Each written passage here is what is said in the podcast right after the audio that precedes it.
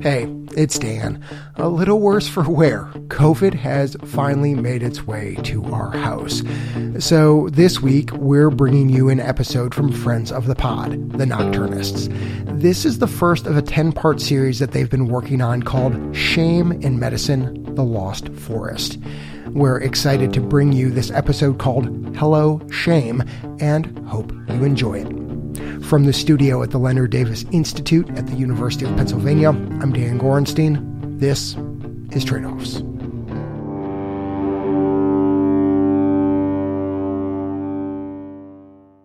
At The Nocturnist, we are careful to ensure that all stories comply with healthcare privacy laws.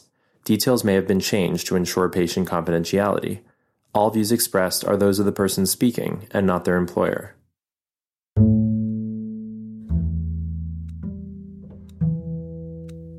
I'm in the early part of my second year of family medicine residency training, and I'm sitting in the labor and delivery workroom, watching the clock go by to get to the end of my long 24 hour shift. It's always a little eerie or unsettling for it to be too quiet on a labor and delivery unit, almost like you're just waiting for the other shoe to drop and all hell to break loose. And it did. I hear a lot of commotion on the other end of the hallway, and I stick my head out the door and see a woman clearly in a lot of distress being quickly shuffled into a room. And a minute later, the obstetrician sticks her head out the door and, and calls for me to come to the room to get involved in her care. And I enter a room that is tense. There are multiple nurses, there's an obstetrician, there's a pediatrics team, and clearly there's something major going on. And despite the chaos, it seems like everyone knows what they're doing, except for me. I'm feeling insecure as I had the entire rotation. I'm feeling a little panicked at being involved in this situation without a lot of skills. The obstetrician pulls me over to the patient and tells me that she's having a placental abruption, which is where the patient's blood supply to the baby has been disrupted and the baby is in distress. The urgency in the room was to deliver it as quickly as possible. And so we did that using a vacuum assist device, which is where you attach a small cup to the baby's head, and the person delivering her gently but deliberately pulls the baby out of the mother's body. Almost in a daze, as if I was watching myself from across the room, I found myself at the the foot of the bed, pulling the baby out of the mom's body and praying silently that everything would go okay. And it didn't. I deliver the baby successfully, thank God, but in the process, I cause an injury to the mother. Uh, one of those events that you live in fear of as a resident, as a physician, where you and everyone around you, and there were a lot of people in the room, know that something has just gone terribly wrong. And it's almost like time stopped. And uh, I can feel my heartbeat in my ears. I can feel my guts fall out on the floor. I can feel my temperature rising. I feel incredibly uncomfortable and incredibly exposed, like I was standing under a bank of those hot, bright operating room lights, and the rest of the room around me is dark. And there I am, panicking. And what I see are the eyes of the people standing around me. That's all I see.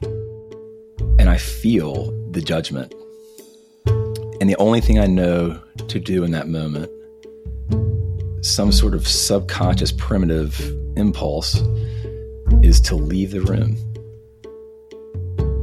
And I do that, which is not something I would usually do or have ever done, but I left. I handed the baby off, I handed the vacuum device off, and I literally left the room in the middle of this situation. And when I get out in the hall, I'm disoriented and I just start walking. And the only thing guiding where I go next is the desire to get as far away from that room, that mom, that baby, the nurses, and the obstetrician as possible. And after walking through what feels like a maze of hallways in the hospital, I find myself on the complete other end of the hospital, in, of all places, a meditation room by myself in the corner, back against the wall, slumped down on the floor, head in hands, behind a chair, literally hiding. And as bad as that emotional experience was, I was not prepared for the shame that was coming.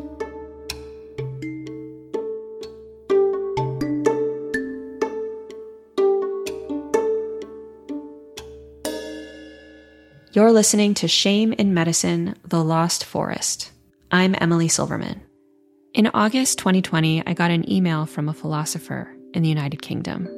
It was from Luna Dolezal. Dear Emily, my name is Luna Dolezal. Luna wanted to know if we could collaborate on a podcast on the theme of shame in medicine. She told me that she'd been listening to the podcast for a while, and she noticed that shame kept coming up again and again in the episodes. And so, one thing I found uh, listening to the other series of the Nocturnists, the stories from the pandemic and Black Voices in Healthcare, I just heard shame coming up over and over again in these stories. There are stories about not fitting in, not feeling good enough, um, stories about mistakes and failure, um, feeling inadequate in different ways. And what was really interesting was like shame was coming up over and over again, but also at the same time, it was never actually spoken. So shame was like this present absence in in many of the stories I heard. And it was one of the things I said to Emily, was like, people are talking about shame, but nobody's saying the word shame. Like we're not naming this affective or emotional force that is having such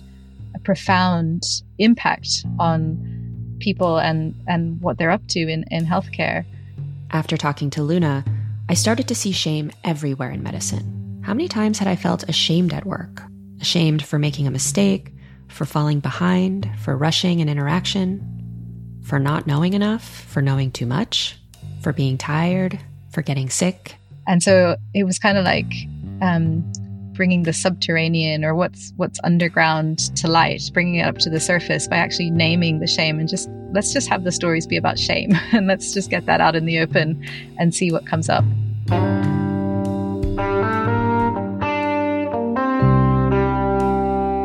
So, after talking to Luna, I got really excited to explore this topic of shame in medicine. We announced a call for shame stories and received over 200 submissions from healthcare workers across the United States, the United Kingdom, and beyond. He presented it in a way that said, You should have known this, you missed something big. And at that moment, I felt my stomach drop and felt like I wanted to sink into the floor. We decided to go on a walk. And I remember as I was walking with my family that I kept looking over my shoulder, thinking that someone was coming after me. Like I said, I felt like I got a golden ticket, Charlie and the Chocolate Factory ticket. And to show up at the chocolate factory and be told that everything about you is wrong. It felt like I had slammed into a brick wall going 60 miles an hour. Underneath my gown and my mask, I'm starting to sweat. I feel my face flushed. And I'm very grateful to be wearing that mask so that he can't see how humiliated I am. And in that moment, I feel so powerless. Now, I'm not this person. I've never been this person. And I think in this moment, I am going to have to hide myself. I am going to have to become someone that I am not if this is what the standard is. It was palpable in the air. I felt my cheeks turning red. I felt my legs about to give way beneath me. I had no response. I've replayed that moment over and over and over again in my mind. When I think about this, the words just sort of go away. Um, it's almost like there's a protective mechanism that's tripped off that says, hey, that's not something that you should be talking about. I remember seeing the people walking by me, like there's hundreds of people that you walk by in the hospital, and I wondered how many of them knew that I had done this terrible thing. Shame casually falls onto my shoulders, least expected, wrapping tighter and tighter, feeding on my confidence, sucking away my breath, paralyzing me to the spot. Others ask, What's wrong? How can I answer them? I smile and say, I'm fine. Over the course of this 10 episode season, you'll hear many of these shame stories and also from Will and Luna, our shame experts who have devoted their careers to studying this phenomenon. We'll return to the Nocturnists' Hello Shame after a quick break.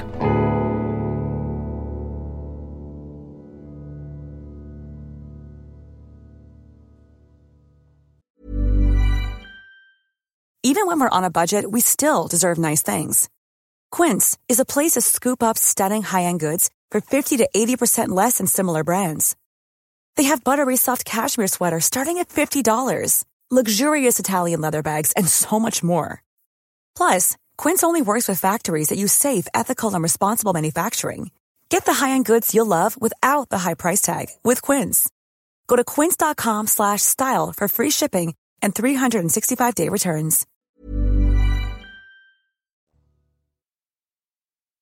Welcome back. We've turned over the feed this week to our friends at The Nocturnists.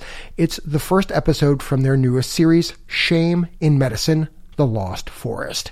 We pick up with Will Bynum's shame story that opened the episode. So, when I left the patient's room and found my way into this meditation room, I was having a lot of just acute emotion. And as that died down, these different feelings started to creep in, and they were driven by really what was a voice in my head that prior to that point had been whispering, Are you really good enough to be here? Are you um, the, the strong resident that you're seen to be? It was a quiet questioning that was coming from the voice in my head that I could usually drown out. But now that voice was screaming at me. I mean, it was it was yelling. And they were beliefs that I had about myself you are not confident enough. You are unworthy. You are a bad doctor. You're a bad person. You know, I come to know myself as at least a resident who is willing to work hard and increasingly who is worthy of being trusted. In a moment, that was just gone. It's like evaporated. For a while, I mean, days, it was an unimpeded voice. There was no counter voice. There was no logic or rational thinking or perspective that I could come up with that would tell that voice it was wrong or overly harsh or inappropriate. So for a while, I just believed it. And and that was the sort of the depth of the shame.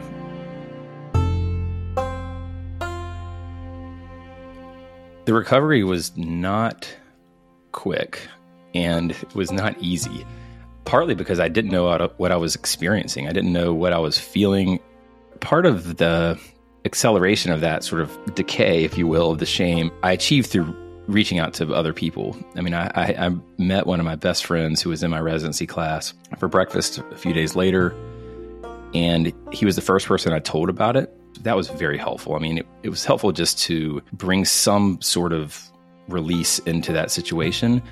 But the most important thing that did was it allowed him to say, I, I think this was just an unfortunate outcome that could have happened to anybody that was huge for me because up to that point, all I was seeing was my own inadequacy, my own failure, my own transgression. And what he helped me see was that it wasn't just me, that there was a circumstance and a situation and something that may have been somewhat out of my control. And so it actually took me out of a very self centered place centered on my own distress and into a place where I could see myself more objectively. And then for the first time, I was able to think, oh God, I mean, what about the patient? I never went and showed my face to the patient, which was so far outside of my values. And as it turns out, I later found out through a colleague, she was she wanted me to come by. She was looking for me because she wanted to thank me, you know, for helping to save her baby in an emergency situation. So that that experience of of sitting down and talking to someone about this and having that perspective was huge. And then over time, I just had to come to see myself as you know, imperfect person who makes mistakes, but is willing and able to learn from them. Will is a family medicine doctor, residency program director, and associate professor of family medicine at Duke. And the shame experience he just described was so potent for him that it inspired him to dedicate a large portion of his academic research to studying shame in medical learners. Luna Dolezal, the philosopher whose voice you heard earlier in this episode, got interested in shame a different way. I um, became interested in shame in medicine through thinking about aesthetic surgery or cosmetic surgery.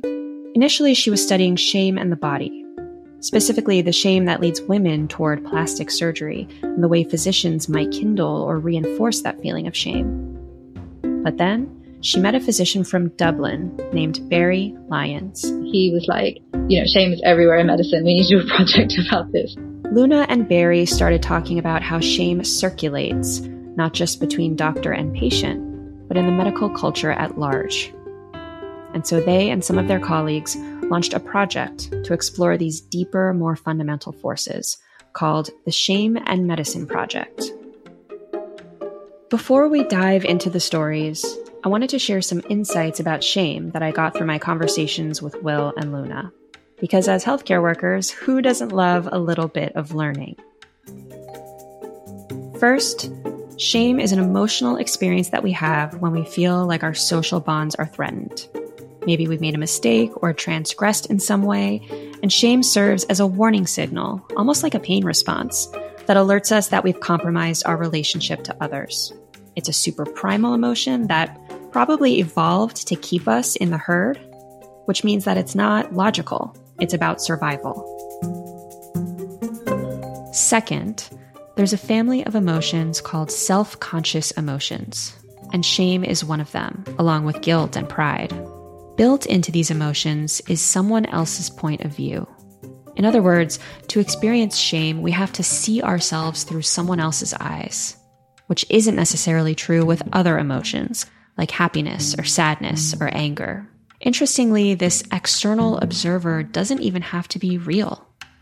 It can be abstract or imagined or even internalized. You don't even have to agree with this other point of view in order to feel shame about it. What makes shame interesting is that social norms and expectations are rolled into the emotion. It serves as a bridge between the personal and the collective.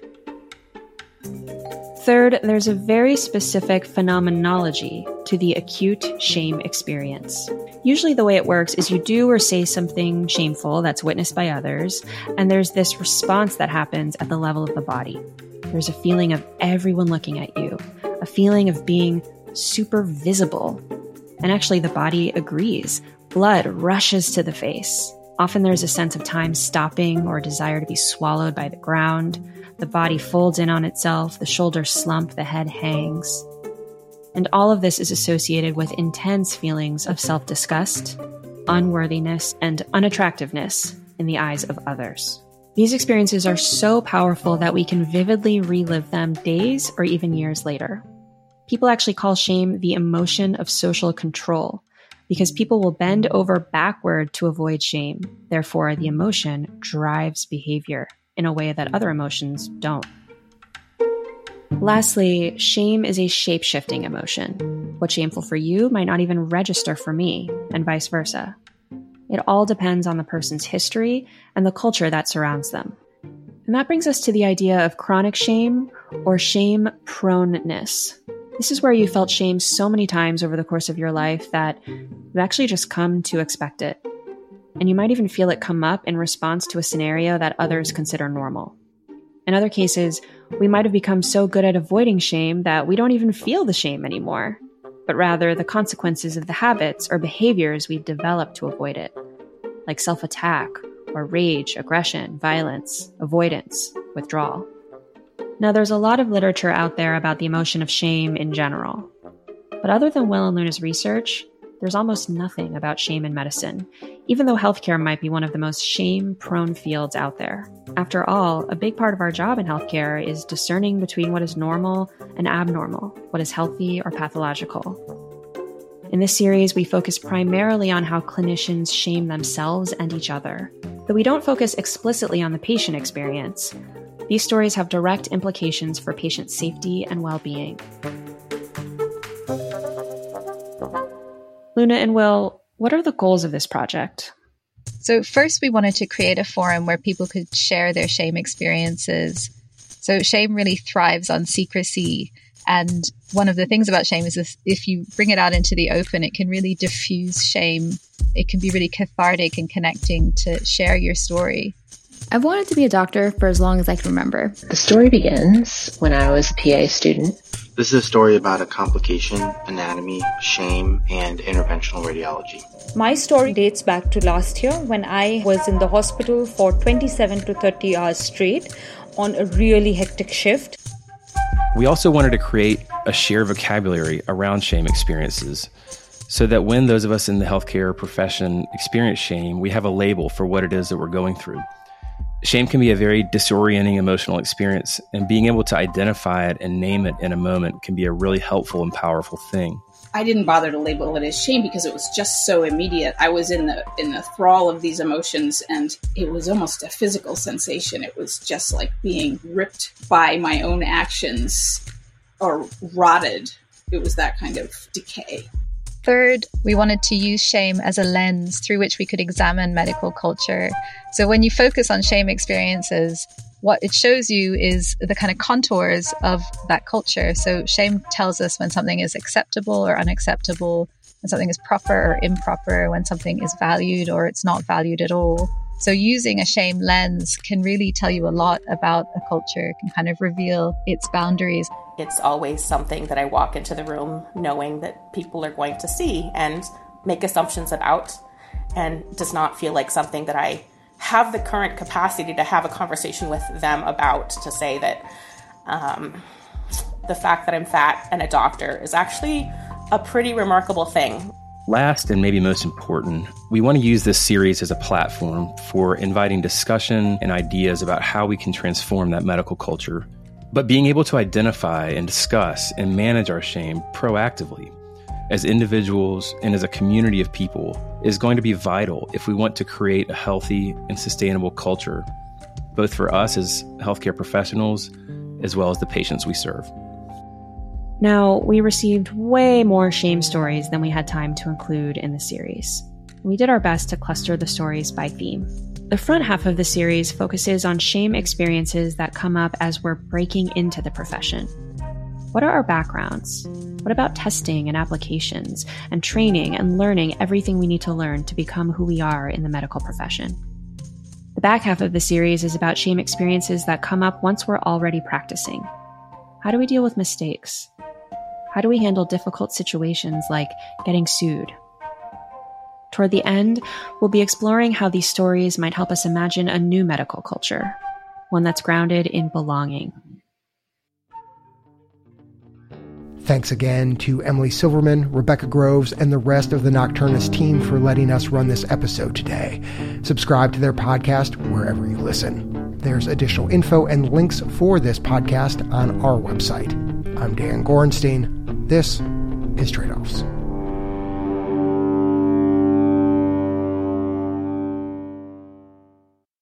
California believes it can improve health and save money in its Medicaid program by paying for non medical services, like helping people who live on the streets find housing. It's more than just paying for an emergency room visit or paying for a clinic visit. We are caring for some of the most vulnerable, low income individuals, and our job is to do way more than that.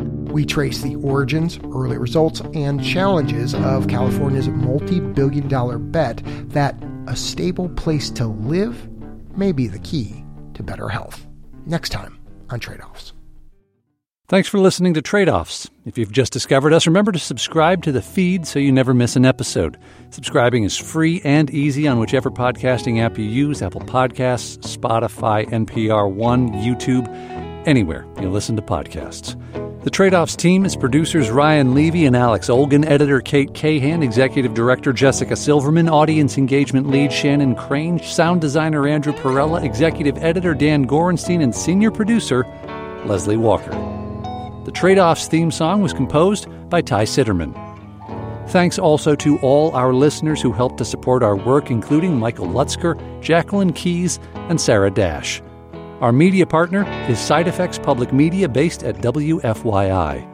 Trade Offs is supported by the Robert Wood Johnson Foundation, Arnold Ventures, West Health, the SCAN Foundation, the Better Care Playbook, the Leonard Davis Institute of Health Economics at the University of Pennsylvania, the Sozosei Foundation, and the National Institute for Healthcare Management Foundation.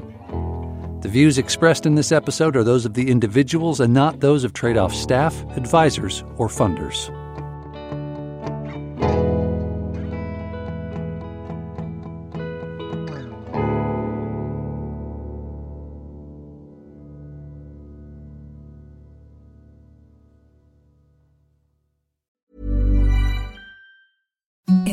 The softest sheets you've ever felt. Now imagine them getting even softer over time. That's what you'll feel with Bowl and Branch's organic cotton sheets. In a recent customer survey, 96% replied that Bowl and Branch sheets get softer with every wash. Start getting your best night's sleep in these sheets that get softer and softer for years to come. Try their sheets with a 30-night guarantee. Plus, get 15% off your first order at bowlandbranch.com. Code BUTTERY. Exclusions apply. See site for details.